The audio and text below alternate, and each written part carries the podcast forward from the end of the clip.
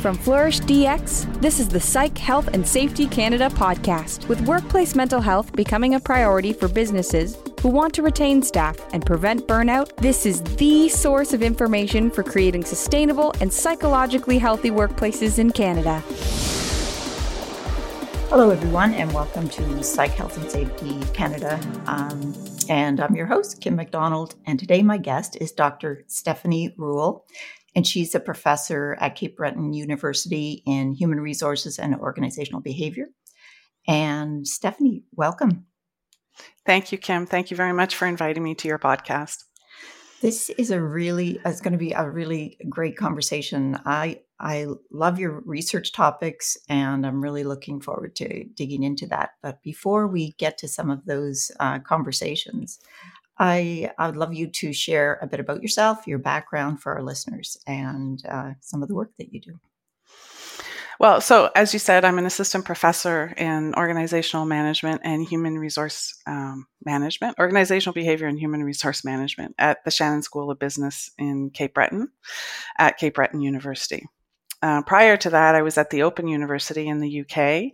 And before that, I was a life sciences mission manager at the Canadian Space Agency, helping conduct um, various types of research on the International Space Station and the Space Shuttle, including in the areas of osteoporosis research, visual perception, and how astronauts construct a sense of home on the ISS.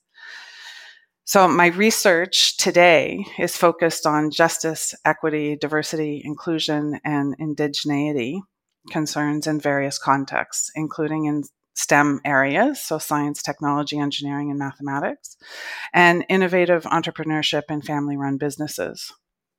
I'm also focused on particular individuals and communities, including adult Indigenous women and their respective communities' mental health care and workplace needs while grieving a sudden death.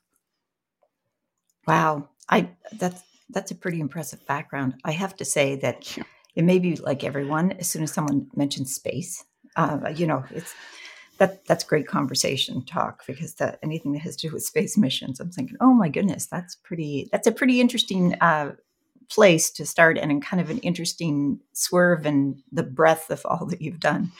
Um, and I can see how it applies. And um, one of my first questions to our guests is always because this podcast is all around psychological health and safety in the workplace and changing workplace conditions for the better, helping leaders to find new ways to think about some of the workplace hazards and stressors at work. How do you define psychological safety at work? So that's a, a great question. Um, the research tells us different things. Um, there are certain risk factors that we have to be aware of, and um, research out of Simon Fraser University in particular talks about things like the health of individuals who work in the organization and organizational culture is an important influence on psychological um, health and uh, impacting those risk factors. There's also uh, psychological and social support that organizations can offer, engagement within the work organization, and um, the obvious one is clear leadership in um, psychological health and safety. Thank you for that. Your um, most recent research um, is very interesting, and yet many people may not consider it something that a workplace um, thinks about a great deal, or certainly leaders think about it as a work related stressor or a psychosocial stressor. And maybe you could share a little bit for our listeners about that topic and get us off uh, off the ground on that. Yeah. So, as you know, Kim, death, grief, and grieving processes are captured in various fora, so um, including the arts, oral histories, storytelling, even in metaphysics.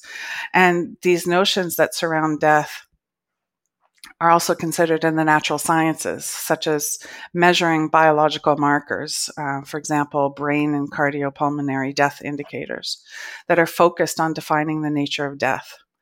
The study of grief and grieving, which is my focus, is often positioned within psychological and psych- psychiatric areas.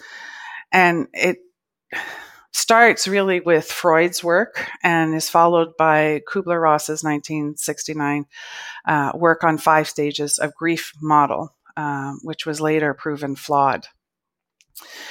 Now, the neurosciences, or the study of the brain, has stepped into um, the study of grief and grieving, calling itself the new science of bereavement. And neuroscientists are focusing on answering uh, why and how type questions surrounding grief, such as why does grief hurt so much? And how do the various structural centers in the brain play a role in the grieving process? So, just as there are various um, death categories, so death after a long illness, um, death after uh, a sudden event. So there are multiple ways to classify grief and grieving. Now, I make this distinction between grief and grieving for a very important reason. Mm. Grief can be characterized as the sudden, overwhelming wash of emotions that can reoccur many times and without warning. It can strike at any moment, most powerfully shortly after death. The grieving process can be categorized into three areas acute, integrated, and complicated. And it's an adaptation to death, and it can change the experience of grief over time. Complicated grieving, which is the focus of my research, is characterized by intense emotional pain, disbelief, inability to accept the death, and difficulties engaging in activities, to name only a few manifestations. Mm. Um, some research has pointed out that there appears to be similarities between suicide and other types of sudden death, like overdose, murder, and accidents, and the survivor's grieving process. So, sudden death survivors may experience complicated grieving processes along with dealing with their own depression, substance abuse issues, and suicidal ideation that require immediate and long term healthcare support. These grieving processes can involve uh, emotional and physical reactions, uh, traumatic stress, stigma and isolation, family and community tensions, and loss of privacy. Various uh, empirical research has said that has found that anywhere between 10 to 40 percent of sudden death survivors experience complicated grieving that can extend to four years. Oh, wow. They, they also often struggle to find immediate and long term mental health care. Hmm. So there's important gaps in our knowledge concerning complicated grieving, even though it's it's been added to the DSM-5 um, just a year and a half ago. Um, and in the case of Indigenous people, the Canadian Truth and Re- Reconciliation Commission's uh, call to action, uh, specifically call to action number 19, calls out the gap in mental health care uh, between Aboriginals and non-Aboriginal communities there's also a need to focus in on the complex individual. And when I say complex individual, I mean we're not just a woman, we're not just a man, we're actually um, have uh, abilities, disabilities, uh, our sexual orientations, our gender, our ethnicity, and um, the different dimensions that we um, that we work within. So, dimensions here is economic, political, or cultural. And this um, this complexity, this very complexity to being human, uh, also needs to be folded into complicated grieving experiences. The other area that needs to be folded in that is rarely addressed in the neurosciences of grief and grieving is the impact of culture and community on our mental health. And so, putting all that together, mm. um, I've um, my my uh, goal in studying indigenous women and their communities is to bring their very complexity the needs for mental health care in these communities and the the spiritual the cultural beliefs that are the foundation of these communities together to better understand complicated uh, grieving processes. As you shared some of that on complicated grieving i'm thinking that many of us and I, I can't speak for all of us but i can speak for me I never thought of grieving. I've experienced it in the way that you've talked about complicated grieving, but I think my go to about grief is that acute or is something that happens and and it's not my experience but it's what i be, it's sort of like not my experience, but it's what I would have called what grieving is. So it's that period that's after uh, death, and then, you know, the individual continues to be impacted by it, but life and work and all of the demands on us go on, and it doesn't. Uh, you know, we don't talk about it as much, and like there's all kinds of things that shape that, Stefanie. I think that um, makes it. Uh, you know, I think it does make it harder that um, you know to go through that process. So the fact that the DSM-5 has recognized this as a illness and in that way is pretty significant in terms of um, individuals, all of us paying more attention and thinking about this in maybe different ways than we had. Um, interesting that the work that you're doing around women and Indigenous women and their experiences and how do you bring that more into you know um, is there some indigenous you know knowing that obviously that we don't know about that you know from a workplace perspective that would be useful to thinking about this as a factor in the workplace. Um, i know it's a trying to loop some of these things in and there there's all kinds of uh, places we can go with that but i think that's very interesting that there's many more ways to think about this and many more um, pieces of science as well as other areas of knowledge that can inform us or if if we can stay open to this is much more complex than we thought yeah, yeah, those are very good points, uh, Kim.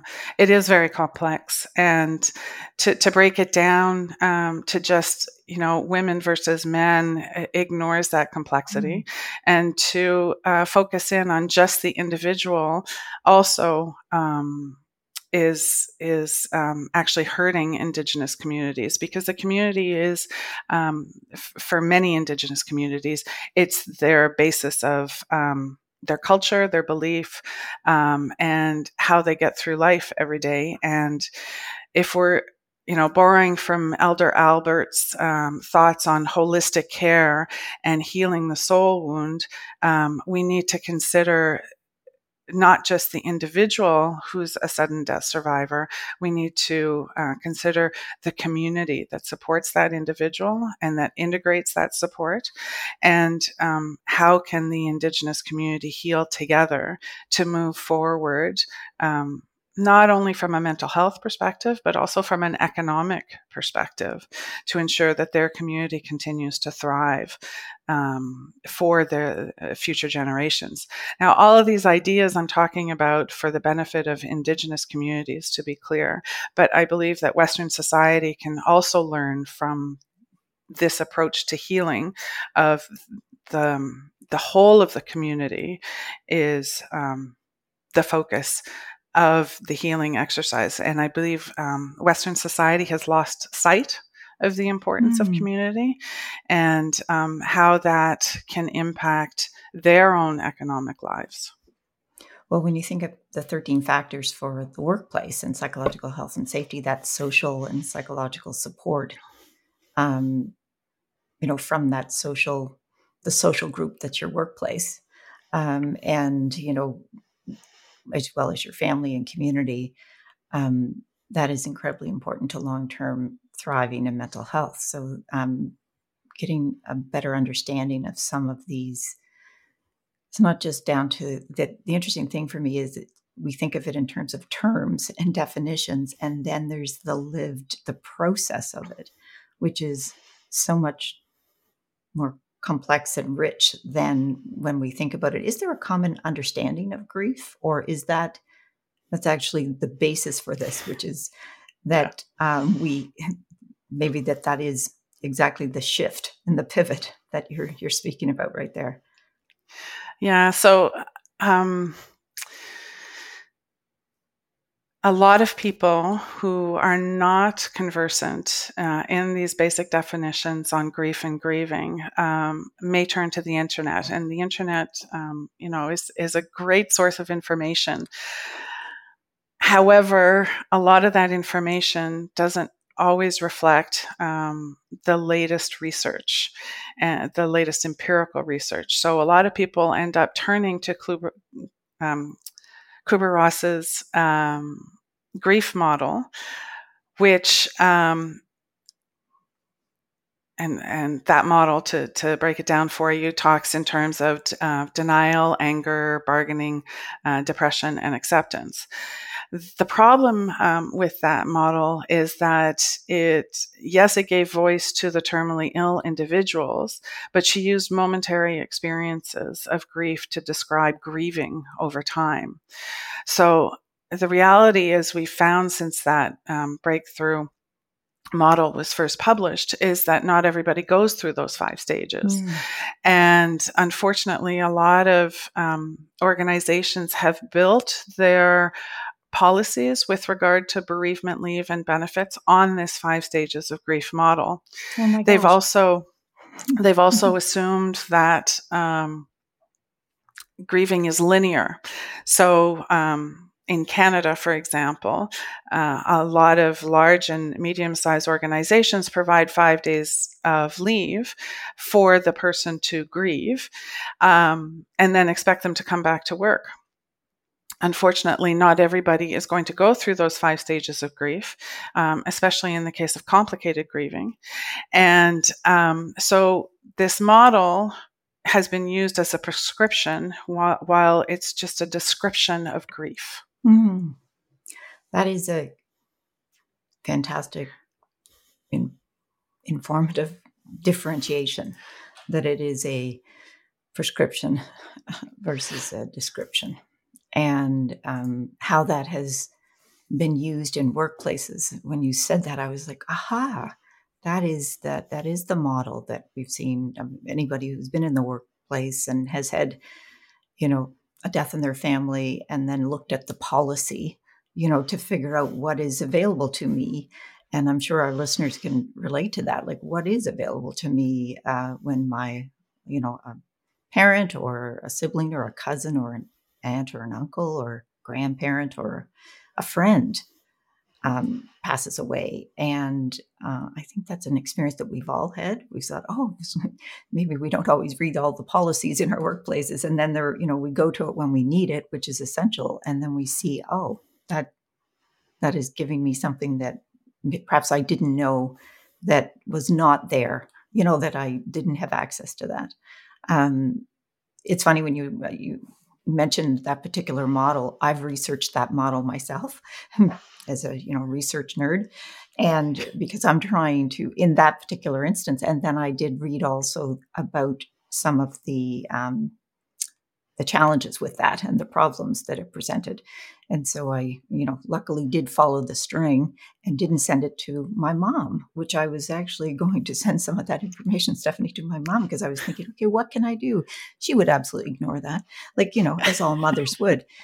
But it was something that, you know, you kind of figuring out as you go through these processes, you know, as an individual, and you think, well, what can I do that can I gather from the internet or whatever. You know, I try to go to the re- to the literature even in my you know personal life, but luckily, but that is so prevalent that that particular model is everywhere and people do speak of it, and the fact that it's embedded in our systems, um, and uh, is is a challenge. And you know, for a workplace, what would you suggest for um, leaders in their workplace when they think about that thought and that you just shared about how they're, you know, how things might have been created based on something that they may or may not have known the even the origins of it on you know why we we gather that particular thing and then we use it as a framework for what we're doing.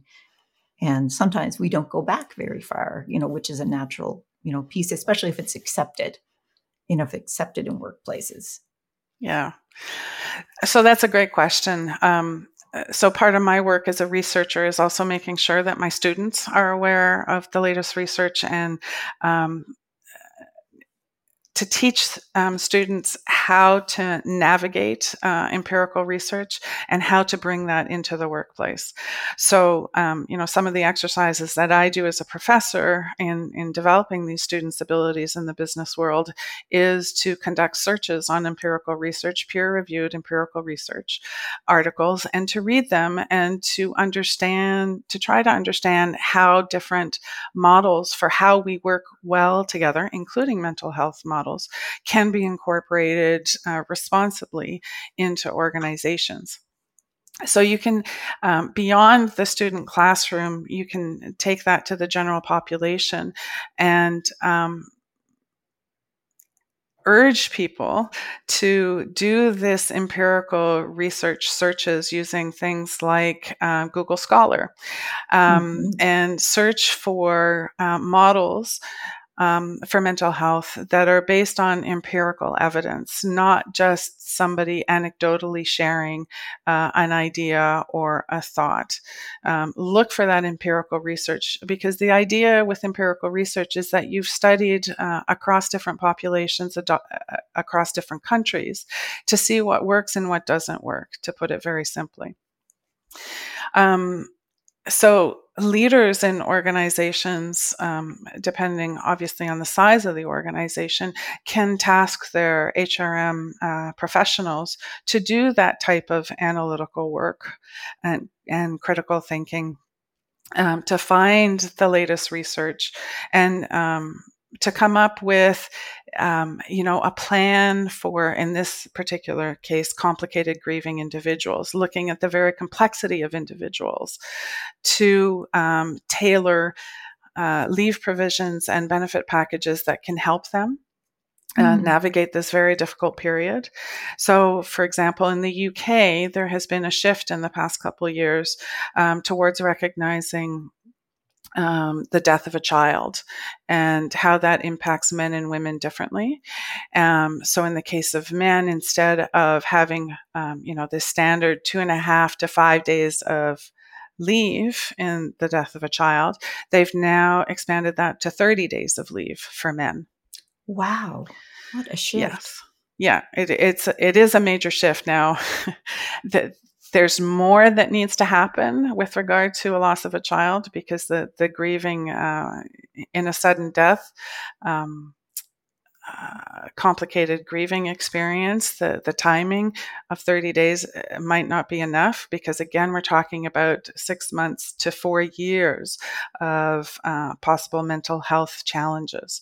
So, all of that um, can be built into leave provisions and benefit packages. I can see also where, um, you know, health oriented leaders and compassionate leaders who are shifting their culture and making, uh, thinking of it as, you know, maybe also in the realm of accommodations, you know, where you have, you know, obviously people do have to work and because they also need, you know, the economic, you know, all the revenue that comes from that into the household. So those and for the business to be able to, you know, continue to operate. So more flexibility in, you know, uh, accommodating, uh, you know, a, a person going through that process, and for fairness and also understanding and reducing the work stress burden or maybe the conditions in which the work happens. So I can see if where flexibility in thinking about um, the long term, you know, which is always challenging for you know businesses, family businesses, and other businesses, which is you know thinking about the long term, and obviously today thinking about what needs to happen to be able to have retention and you know attraction retention and you mentioned about culture and you know that is a that can be a psychosocial risk factor, and it also can be something that attracts individuals to organizations where they do have uh, a lot more flexibility. Uh, yeah. And, you know, and certainly this topic around grieving and grief um, and having more conversations about that uh, in the workplace. I am so pleased about that shift from the UK perspective. Um, you know, I, um, if you had asked me before to guess what the what the extension would be from two days, I would have maybe gone to five. Like I, you know, obviously I was thinking two because I don't know the depth of it, but I think that understanding within healthcare and within um, organizations, there's huge opportunity there. Um, what do you think are some of the in your research? Like, what are some of the questions or some of the things that you that you found in the workplace that um, you see some opportunity for changing, as well as that benefit? You know, if you want to share a bit more on that. Yeah. So another thing that um, that that has struck me in, my research is, um, you know, we've just come through COVID, and uh, we're we're still dealing with some after effects of, of this pandemic and this return to um, the workplace. HRM professionals were hit very hard uh, during the pandemic in trying to manage this crisis. And if we take a moment to think about all of the lives that were lost due to the pandemic and the impact on the individuals who lost a loved one during the pandemic, um, there is no risk management plan in place for dealing with uh, grief and complicated grieving in particular. And so, this shift with regard to being aware that death is going to happen in an organization needs to be captured within some type of risk management plan to hmm. identify mm. what steps uh, can the organization take to mitigate that this risk, to interrupt um, the business that they're they're doing, as you pointed out, and um, to put uh, to put plans in place in case um, of the next pandemic because we've been told that there's going to be another pandemic. We don't know when it's going to happen.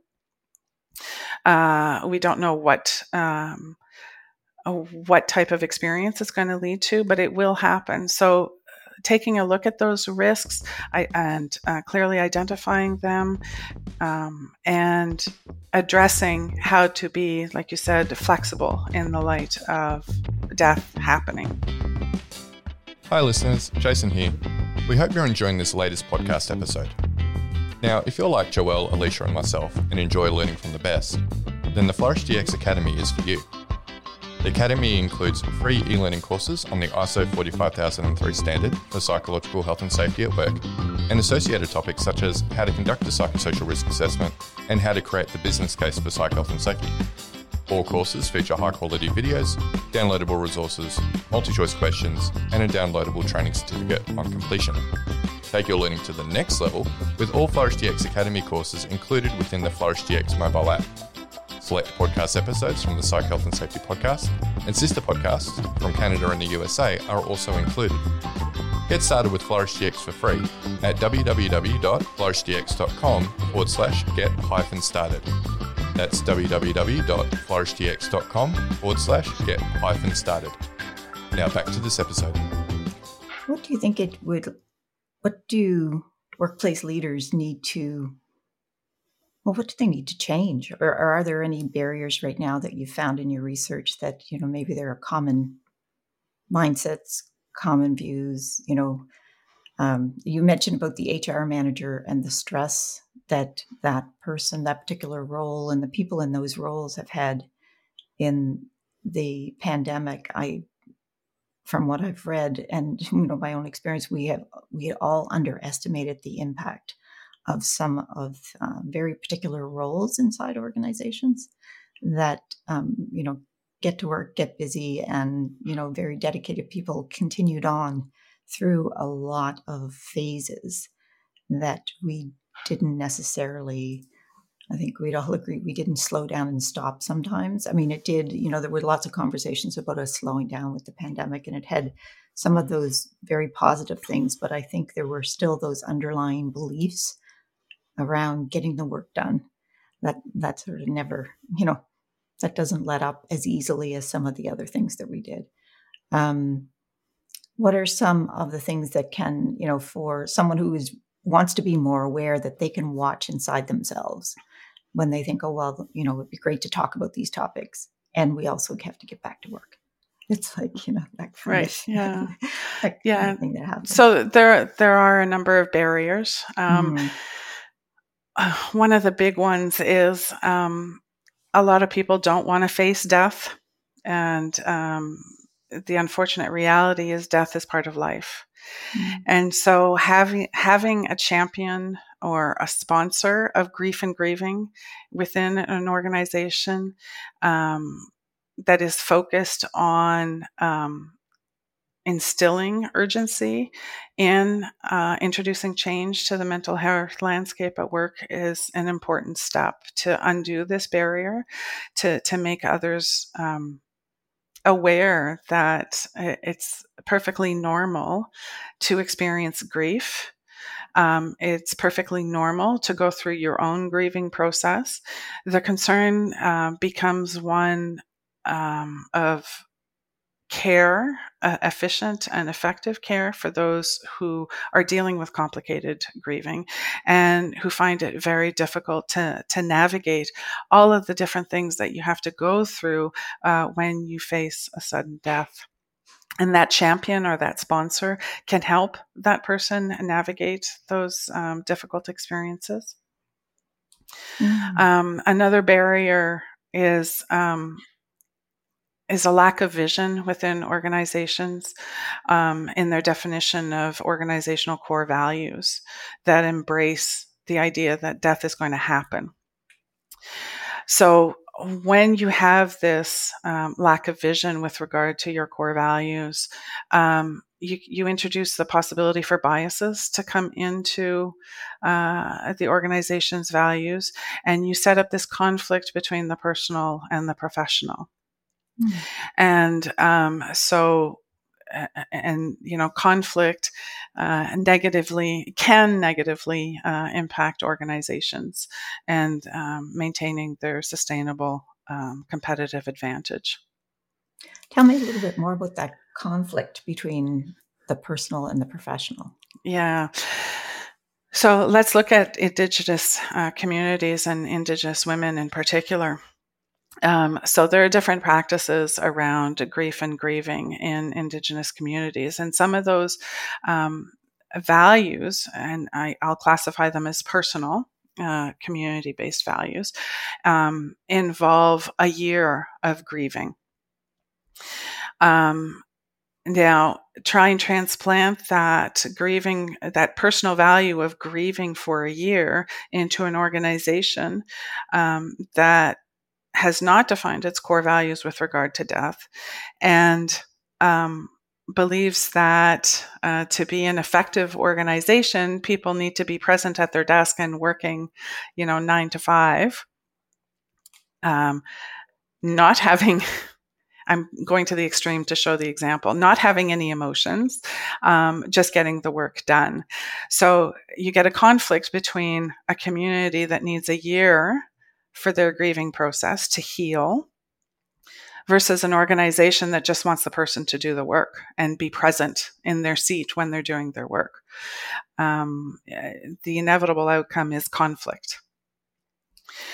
Whereas if an organization takes the time to identify that employees are important to its competitive advantage, uh, of creating a sustainable competitive advantage in its marketplace and identifies that um, individuals are complex and have different um, cultural, spiritual beliefs that come into the workplace. If you marry that recognition that there are these different um, complex individuals working in your organization with the personal values, you decrease the conflict.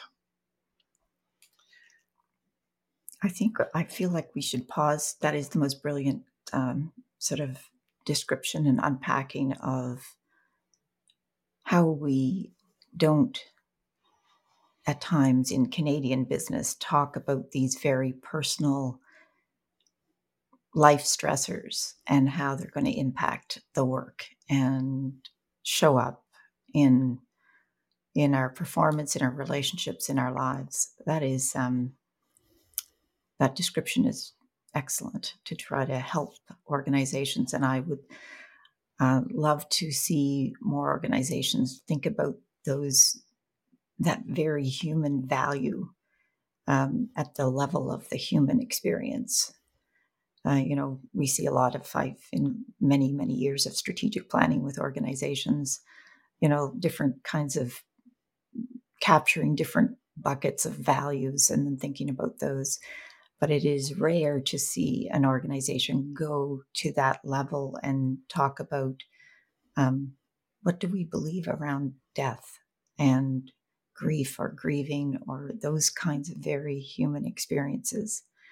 That's going to a level that um, that you know, and maybe some of our listeners may have had those experiences where their workplaces are doing that, and I would love to hear from them that they are in a workplace that is doing that kind of work and thinking about that because they are a human centered organization. Um, but some of the research, you know, shows us that we, you know, it may not be the case. So I think breaking down that as a obstacle and a barrier is a creating understanding and awareness first. And that awareness that you're bringing is a really big gift, I think, to workplaces. Stefanie, to allow them to talk about these things, I can see how it will also help other things unfold.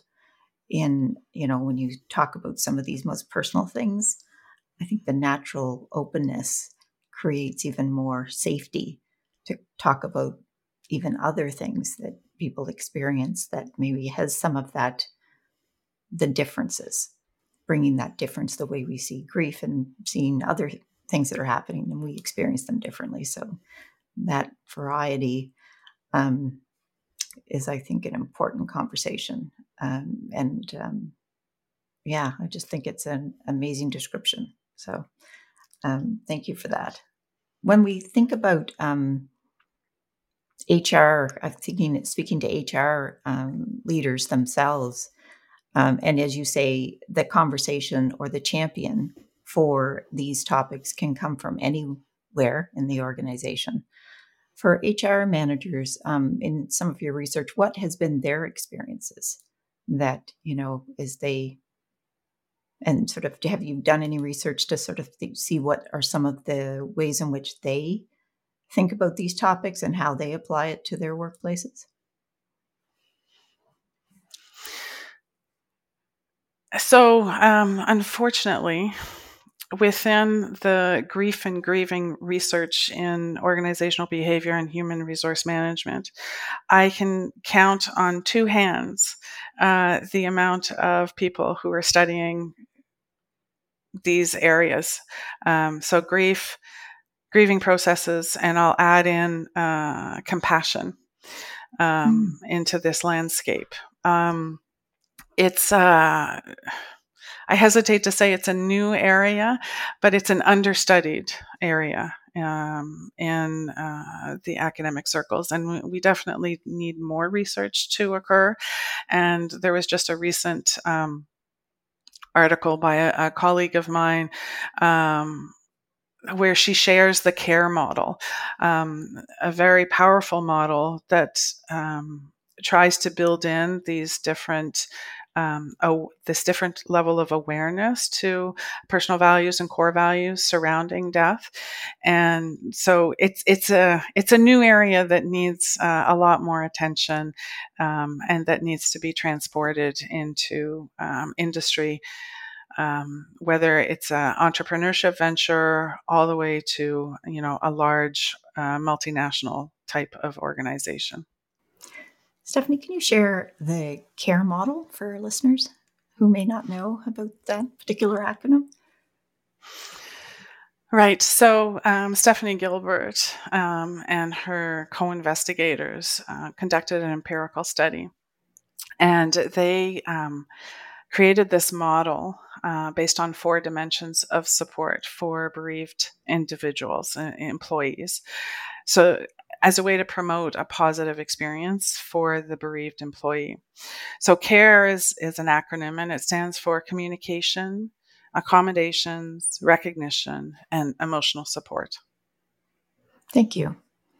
As you say, the, the research within this field and has as it can be transported uh, and translated into the workplace. There's a small, it's a small group, and um, the so I think anyone who, any of our listeners who might be able to be interested in the topic can certainly go to the literature and they can do some of those research and find some of those studies. And I think that would be a really great um, opportunity for an HR manager who might be interested in this as well to be able to source some of those things and start to think about their own workplace policies or um, you know even more broadly for workplace leaders the culture their culture around this and have those all of the research that you and your colleagues have done to help inform that shift and um, and understand all of these topics more. In, I guess, from a Canadian perspective, and I don't know, and you may or may not be able to answer this, but I'm just wondering, as you talked about uh, the cultural, some of the cultural differences, and some of our, you know, our all of the differences in an individual. And it might be that we have a different view of grief or grieving from a culture perspective. It may be uh, a personal family one. It could be from all kinds of different uh, sort of um, origins of gender. Talking about cultural differences a little bit more, can you share a little more on that? And I really appreciated the, the thread of the Indigenous um, work that's going through all of your work and how workplaces can be thinking and gathering, you know, whether it's, you know, whether their culture, which we know is built most likely from a Western standard uh, yeah. in Canada, um, but these other areas of knowing and even more broadly, other cultural ways of understanding and how we can help, you know, sort of broaden the understanding from maybe what, from a Western perspective, is a fairly narrow uh, and uh, you know i guess a narrow perspective to help to integrate some of these other things. Right. So um, i think it'll help if i just take a, a step back and explain uh, sort of the foundations of my research. So um, i use various, or I, am studying various ways of understanding grief and grieving processes. Some of it comes from the neurosciences of grief and grieving, some of it comes from the social cultural models for healing. So, the importance of uh, belief and spirituality and how that influences our um, grieving processes, and also the thread of Indigenous ways of knowing. So, specifically, I'm pulling on two eyed seeing, which is a knowledge system that is recognized as part of Indigenous research meth- methodologies. So, it's a guiding principle, it's a lens, it's an approach to embrace diverse knowledges to work side by side. Um, I think Elder Albert uh, said it best, so I'm going to quote uh, from his work. Uh, he defines two eyed seeing as the gift of multiple perspectives, treasured by many Aboriginal peoples, and refers to learning to see from one eye with the strength of Indigenous knowledges and ways of knowing, and from the other eye with the strength of Western knowledges and ways of knowing, and to using both these eyes together for the benefit of all. So, two eyed seeing permits us to, um, permits all of us to decolonize Western scientific knowledge while also uh, honoring Indigenous per- perspectives and Indigenous relationality. So, the idea here is that we're not just looking at this issue of grief and grieving processes and death with just a Western lens. We're also pulling on different ways of knowing and hoping to weave these knowings together um, for the benefit of Indigenous communities, clearly, but also um, to benefit Western society to understand that there are different ways of knowing and going through life and death. Thank you for that. I think is there are there resources that you know we can guide HR managers too that you're familiar with that we can, uh, you know, I can also put, you know, we can put it out there so that they can also uh, jump into their own research if you were going to give them some advice. If they were one of your students and they had an interest in this, that you say, well, here are the top three resources I would go to to start my understanding of grief and grieving. So um, I'd be happy to share those with you and, and your listeners. I can provide some links uh, for you. That would be great. I can, yeah, I can also urge um, your listeners to uh, consider the critical thinking skills in approaching empirical research. um, you'd mentioned about the critical thinking skills, uh, Stefanie. That's um, let's talk a little bit about some of the competencies that can, you know, whether it's a, a workplace leader or an HR manager, can be thinking about what are some of the skills, competencies, abilities that can ready our, ourselves to have these conversations that you know in topics like this that are absolutely essential to thriving in the workplace but also we know that you know for workplaces that don't start to think about some of these uh, topics can create additional hazards and stress just in their absence of dealing with them or addressing them what are some of the competencies that can ready a workplace to be able to have good conversations around grief and grieving so that's a great question. And uh, one of the key uh, competencies is an an ability to think critically about the information that's presented in front of you. So these critical thinking skills you need to apply um, in, for example, your internet searches for information about grief and grieving processes, because unfortunately, the way the databases are set up for searching, they determine the patterns that you're interested in. And so you can get stuck in a rut of certain types of information. So you need to critically think about uh, for example, key search terms that you're interested in. So, for example, instead of looking up grief, which may um, leads you to uh, a particular model that's outdated, you could uh, look at neurosciences of grief. And that may open up a wealth of information about uh, mental health care and how the models have changed. You could also try looking up, for example, two eyed seeing and see how um, two eyed seeing has influenced medical models of care and looking at the holistic care of individuals. So try and think outside of the box again these critical thinking skills um, to find the some examples of research, empirical research that's going on.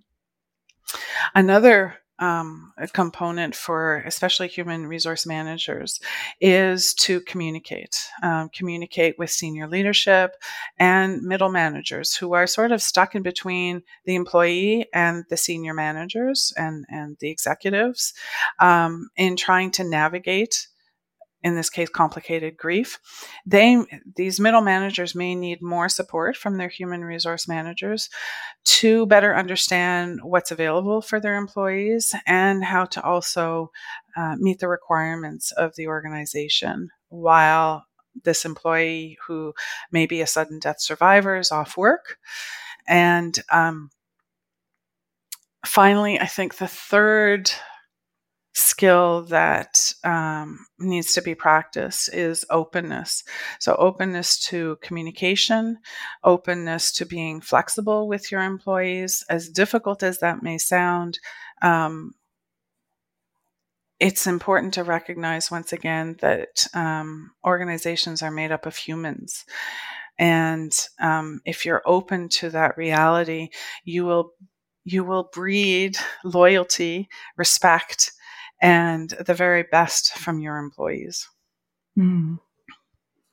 That's great advice. I think it's good to step back and think about some of those the readiness work that we can do as we approach some of these topics, especially uh, topics that might have, you know, uncomfortable feelings or stigma, even or stereotypes, or you know, beliefs that uh, you know formed from certain things that you know had haven't been you know looked at in a while. I mean our own belief system like what do we believe and what do we think about this? And having some some openness as you say and the flexibility to look at our own beliefs and what might be an obstacle for having a conversation as a supervisor in a workplace when somebody does have um, a death in the family you know taking it um, in, into a conversation in the workplace. Um, and, you know, because there are others within that team that might be affected by the, you know, because they're colleague, their peer, their friend is in a very difficult state. So I can see the ripple effect too on maybe on the work team. Yeah, exactly. We're mm. all human. Yeah. I think the good news for uh, many workplaces is this shift that, you know, back to creating more openness around some of these conversations and that blend of, as you say, the personal with the professional and um, breaking down some of those ways of thinking about being one way and leaving that humanness at the door. And we also know that that can be helpful to us in our own process of living to be able to, you know, um, you know, box things up a little bit. You know, sometimes that is just what we need in the workplace to go to work to be able to help to process some of the difficult things that happen in our life. So um, I think uh, advice, you know, for leaders is to ask, ask the employee what they need, and uh, and to think about that. And it's even asking questions can be a wonderful, you know, uh, opportunity to find out more and have a better relationship with your your team member and your employee. And uh, you know, but asking the questions of what they need, because different people do need different things, as you say, and that the non-linearness of the grieving is also, I think, a huge um, area of conversation. Yeah, um, indeed. Um, and there's also the accompanying idea that the person may not know what they may need mm-hmm. mm-hmm. as far as accommodation. So, yes, um, you know, many of us in society have been told to advocate for ourselves, um, but sometimes especially in complicated grieving, um, you may not know what you need. And so, um, again, this is where the HRM professional can step in and advocate for that person who may not know what they need at that moment in time, and also providing them that space to say, look, I don't know what I need right now, but can I get back to you? And that's a perfectly uh, valid response. Hmm it's always a val. I love that that I don't know, and being able to be comfortable with saying I don't know, yeah. Um, and then ensuring that the workplace response is to create like the openness. So when you do know, and it forms and evolves, that the openness is there to even come back at a different time. To you know, to well, it's three months later. Well, now I know what I need. Yeah. Yeah. That um, having that that reality inside the workplace to be able to know that. And I think that what underscores all that is some of the learning around complicated grieving. And um, and thank you so much for sharing some of that today. That's these are really important topics for workplaces and definitely topics that you know maybe people don't think about all the time when they think about when they're looking at their values. You know what is their values around death? That you know and when the, you have those kind of losses what are our values around those losses? Um, that's a that's a pretty amazing question to be able to encourage workplaces to have those conversations and i think your connection to the pandemic and what may or may not come in the future because we do know that that was a pretty significant shift for many businesses trying to figure out navigate that. So some of the preparation around this, and the timing is great for now before um, more of those kinds of particular examples, but for every day when a team member has a loss in their lives to have those conversations. And absolutely, I'll gather those links from you and I'll put them um, for our listeners in the notes. And uh, thank you for all that you've shared today. I really appreciate your time and your conversation. And love to learn more and more about this because I do think it's uh, the more we can have these kinds of create some comfort, I guess, or maybe you can't make an uncomfortable conversation like this comfortable, but at least having more awareness and understanding and some of that skill building that you referenced, I think can get us closer to um, being able to be more open and flexible too. So, Thank do you have any fine? Yeah, do you have any final uh, thoughts for our listeners? So, some final thoughts. Um, please invest the time and effort in investigating and understanding empirical research around grieving. Um, take the time also to define that risk management plan for the benefit of your organization and for the benefit of your employees.